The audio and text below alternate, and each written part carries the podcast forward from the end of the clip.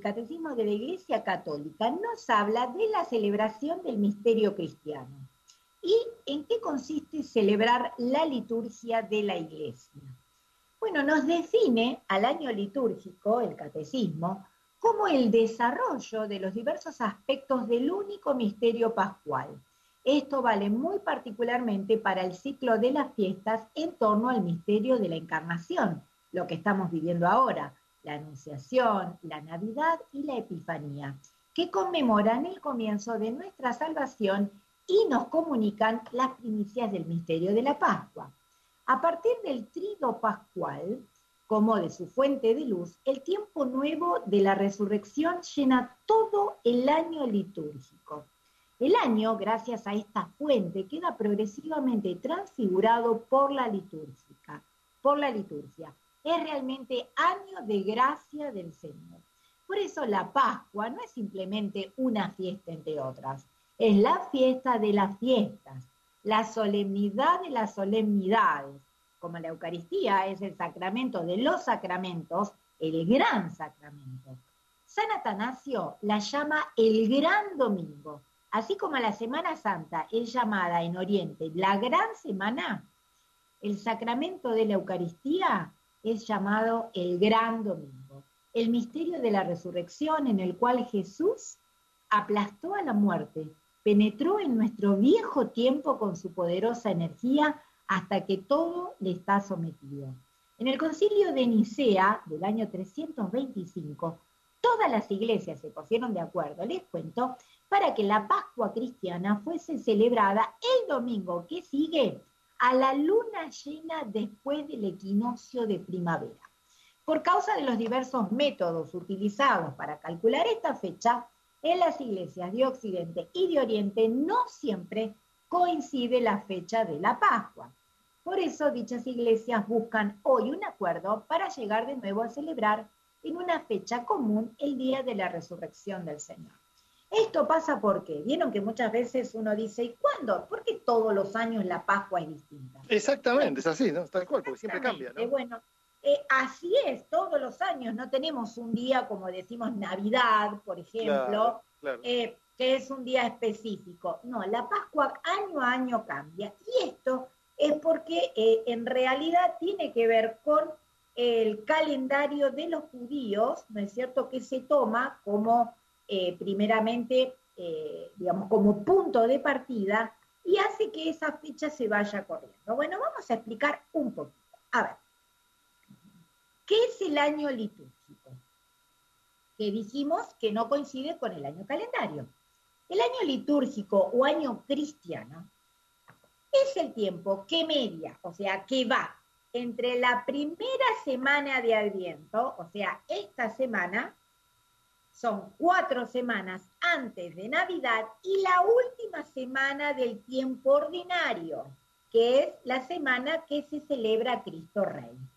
Eso comprende el año litúrgico. Comienza con la primera semana de Adviento, o sea, podemos decir el año litúrgico comienza, en nuestro caso, 2019 a 28 de noviembre y va a terminar en el 2020 justamente en la celebración de Cristo Rey, que es más o menos eh, por noviembre, que es justamente la semana anterior al Adviento.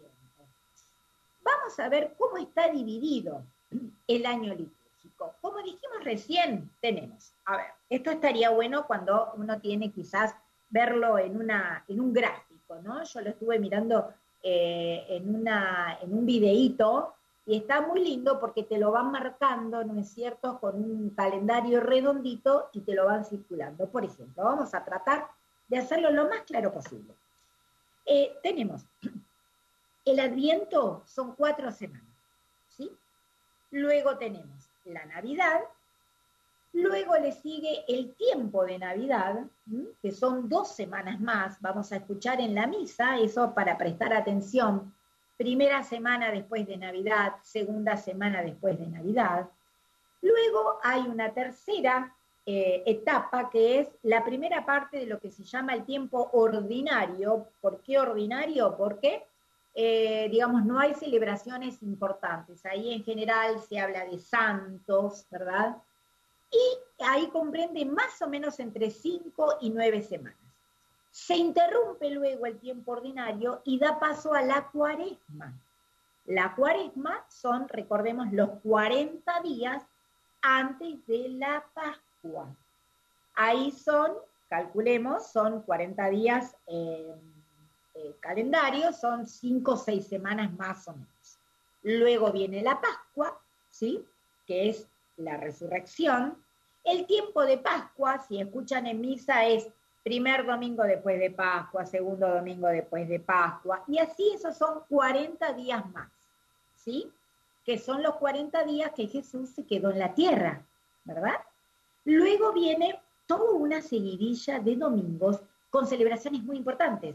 La Ascensión, Pentecostés, Santísima Trinidad, Corpus Christi. Y luego le sigue finalmente el tiempo ordinario en la segunda parte, que son entre 21 y 25 semanas. Muy bien, los tiempos de Cuaresma y Pascua se relacionan con la Pascua, ¿no? Que se define como el domingo inmediatamente posterior, lo que decíamos recién, a la primera luna tras el equinoccio de primavera. Esto puede ser entre el 22 de marzo, como muy temprano, y el 25 de abril, como tarde. Vamos a ver el año litúrgico, cuáles son las finalidades. Tiene dos finalidades, una finalidad catequética y una fidelidad salvífica. ¿Por qué catequética? Porque el año litúrgico quiere enseñarnos los misterios de Jesús. ¿Sí? Todo lo que es la Navidad, la Epifanía, la muerte, la resurrección. Durante todo el año litúrgico uno aprende aprende todo el misterio de Jesús. A veces cuando uno dice, no tengo tiempo de leer la Biblia, no tengo tiempo de leer el catecismo, ¿sabes qué puedes hacer? Ir a misa y prestar atención a las lecturas. Si prestas atención a las lecturas, vas conociendo todos los misterios de Jesús. Y por supuesto, como decíamos recién, una finalidad salvífica, ¿no? Cada momento del año litúrgico se nos otorga la gracia específica de este misterio que vivimos. Por ejemplo, en el Adviento, la gracia de la esperanza cristiana y la conversión del corazón. En la Navidad, la gracia del gozo de la salvación. Luego en la Cuaresma, la gracia de la penitencia y la conversión. En la Pascua, el triunfo de Jesús sobre el pecado y la muerte. En Pentecostés, por ejemplo, el coraje y la valentía, ¿no? Y luego, durante los domingos del año, el coraje y la valentía justamente y la honestidad en la vida de cada día, ¿no? Y la donación al prójimo. También tenemos que pensar que en el año litúrgico cristiano hay tres ciclos. Los tres ciclos se llaman A, B y C. ¿Qué significa esto? A ver, para el que no me está escuchando y dice, ¿qué es esto? Jamás lo escuché en mi vida, ¿no? Bueno, cada año litúrgico, claro, nosotros, por ejemplo, los que eh, son guías de misa, saben que lo que se llama cada año litúrgico, en cada año cambian las lecturas y por supuesto el evangelio que se lee, ¿no? Tus años, tus años de guía, Fabi, ¿no? Aquí en Betania, ¿no? Exactamente, claro que sí, tantos años. Y bueno, ahí por ejemplo, cada ciclo tiene su propia secuencia de lecturas del Antiguo y del Nuevo Testamento. De modo que la distribución de los textos bíblicos a, lo largo de los tres años, escuchen esto, brinda a los fieles una visión integral de toda la historia de la salvación. Así que, si alguien concurrió a misa por tres años seguidos, habrá escuchado toda la Sagrada Escritura. ¿Qué tal? Miren qué fácil es. Exactamente. Es impresionante ¿eh? la organización de eso.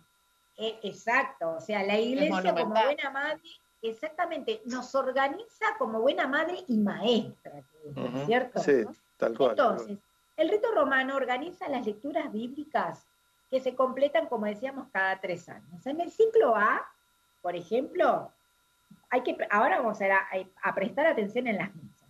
La lectura principal, o sea, el Evangelio, es el de San Mateo. El ciclo B el, es el Evangelio de San Marcos. Y el ciclo C es el Evangelio de San Lucas. ¿Qué pasa con San Juan? Bueno, este Evangelio está reservado para ocasiones especiales. especialmente para fiestas grandes y solemnidades, ¿no?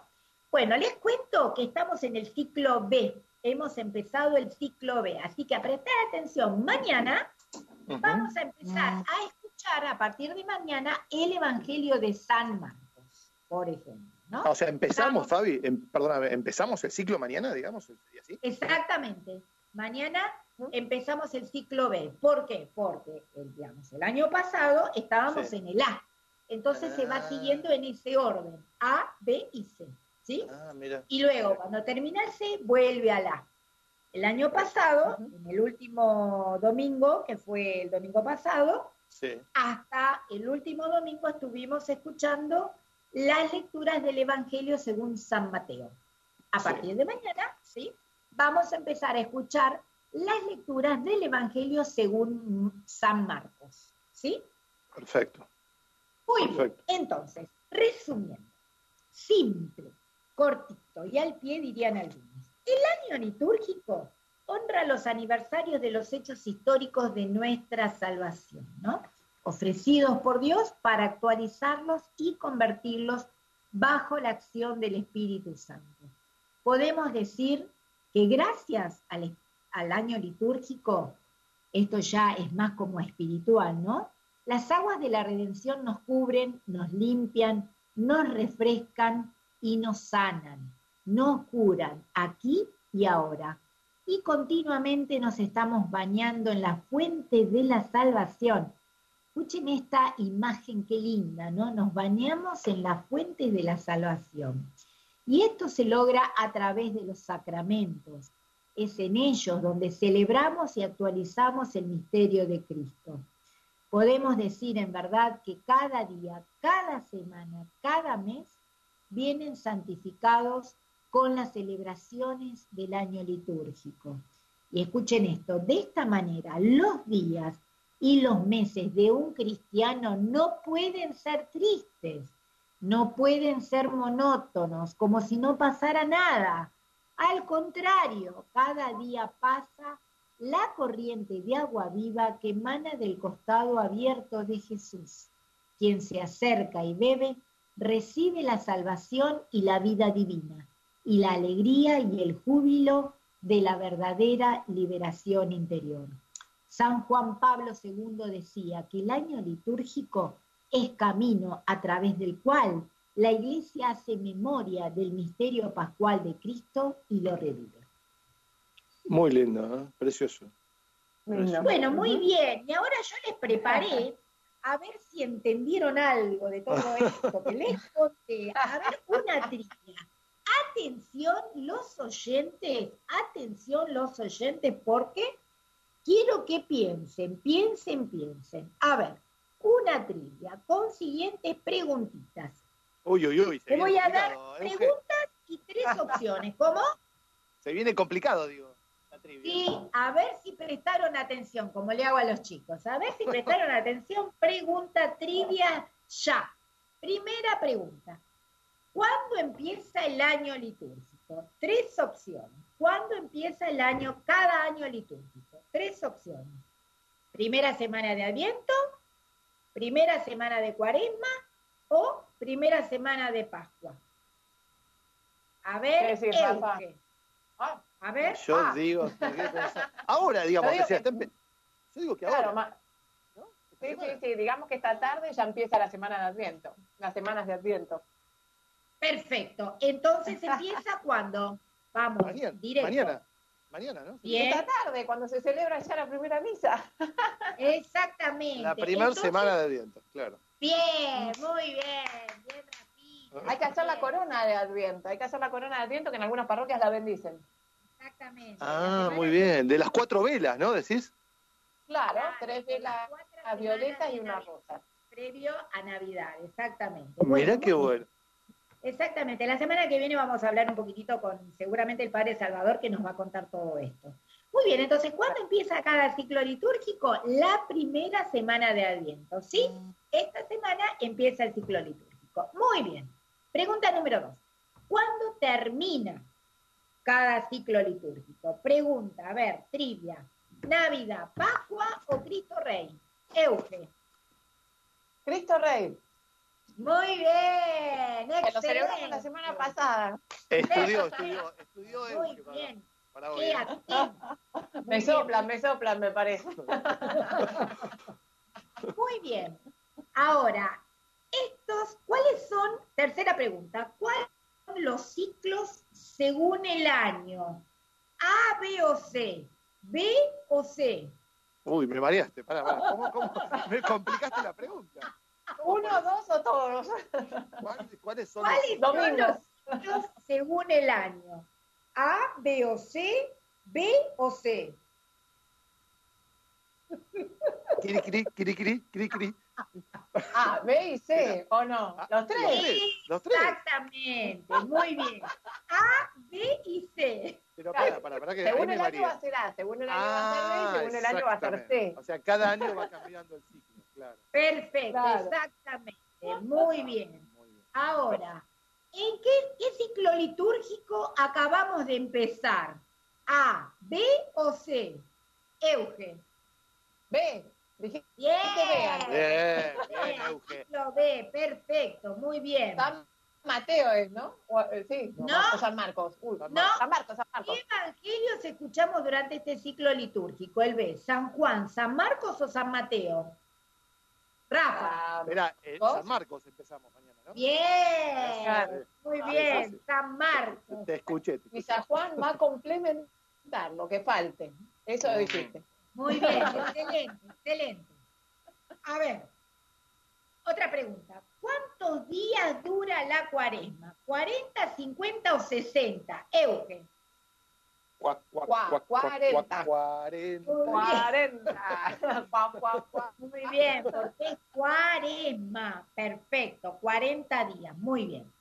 Ahora voy a hacer una pregunta que a veces les digo una cosa, chicos. Hay gente que no sabe, sabe que Navidad viene Papá Noel, pero no sabe qué festejamos. ¿Qué festejamos en Navidad? Resurrección, nacimiento o pasión de Jesús. Rafa. La natividad, el nacimiento de nuestro Señor Jesucristo. Eh, muy bien, excelente. Festejamos el nacimiento de Jesús. Excelente. Muy bien. Pero muy bien, ¿qué, ¿cómo prestaron atención? A ver, la última pregunta. ¿Qué celebración es considerada la fiesta de las fiestas? ¿La Navidad, la Pascua o la Ascensión? Euge. La Pascua. Muy bien. Es la fiesta de los cristianos. Muy bien, bueno, se sacaron un 10. ¿eh? Bien, bravo, bravo. ¿Te puedo hacer una pregunta yo ahora? Uy, sonamos, a ver, a ver. a ver, ahora les tiro una pregunta yo, ¿puedo? Que no a ver, que no está nervioso. A ver, didácticamente hablando, la iglesia, ¿cómo nos damos cuenta que cambian, que cambian estos tiempos litúrgicos? ¿Qué les parece? ¿Qué vemos cuando vamos a misa? ¿Qué cambia? Las flores. Ah, no, no, las flores. Puede ser, las flores es una opción. Algo más, que tiene colores, así que va, va acompañando con colores distintos. En la ropa del sacerdote, en los manteles. Exactamente, los colores del sacerdote de la iglesia. Exacto. Esos colores que se van a ir que se van viendo durante el año, didácticamente están pensados para que uno sepa que algo está pasando.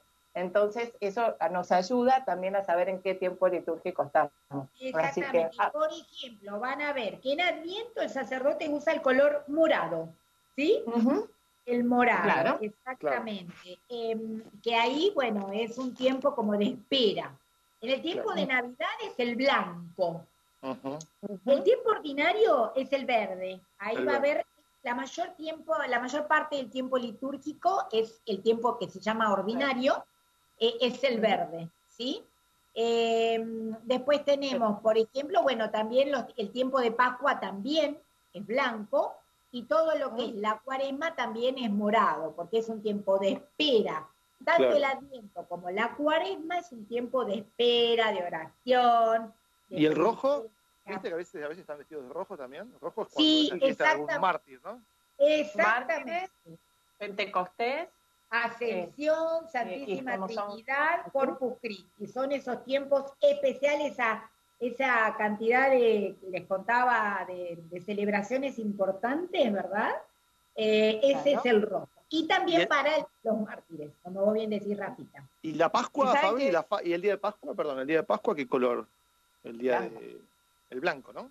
No, eh, hay, hay algunos que es eh, un especial, que la verdad que esa te la debo, porque eh, había uno que es rosa, no lo quería ah, explicar tanto. pero eso está en el ambiente de la cuaresma. Se lo podemos contar al Padre Salvador en la semana que viene. Podemos tirar tema, mira ya. ¿Cuál se viste el sacerdote? De rosa y de celeste. Bien, muy bien. Fabi, ¿sabés que yo tenía un sacerdote amigo que me decía que muy importante? O sea, lo que vos realmente acabas de describir creo que es fundamental, porque creo que tenemos que nosotros los católicos unir nuestra vida espiritual que tratamos de llevar a los tiempos litúrgicos de la iglesia. ¿no? Yo creo que la, iglesia nos invita justamente a dar ese paso, ¿no? De unir nuestra, nuestra espiritualidad, nuestra vida de oración y demás a los tiempos, a los tiempos propios, ¿no? De, de cada, de cada etapa litúrgica del año. ¿No es así? Exactamente, claro que sí, es como ir acompañando, ¿no es cierto?, a Jesús en todo su caminar y también eh, pensar que Él nos acompaña a nosotros, ¿no? Qué lindo, qué lindo que es hacerlo de esa manera y bueno, unir nuestros corazones al corazón de Jesús, ¿no? Exacto. Exactamente. Bueno, muy bien, nos requete, requete, fuimos de, de tiempo. Mil perdones. Bueno, a ver, Javi, Javi, por favor, ahora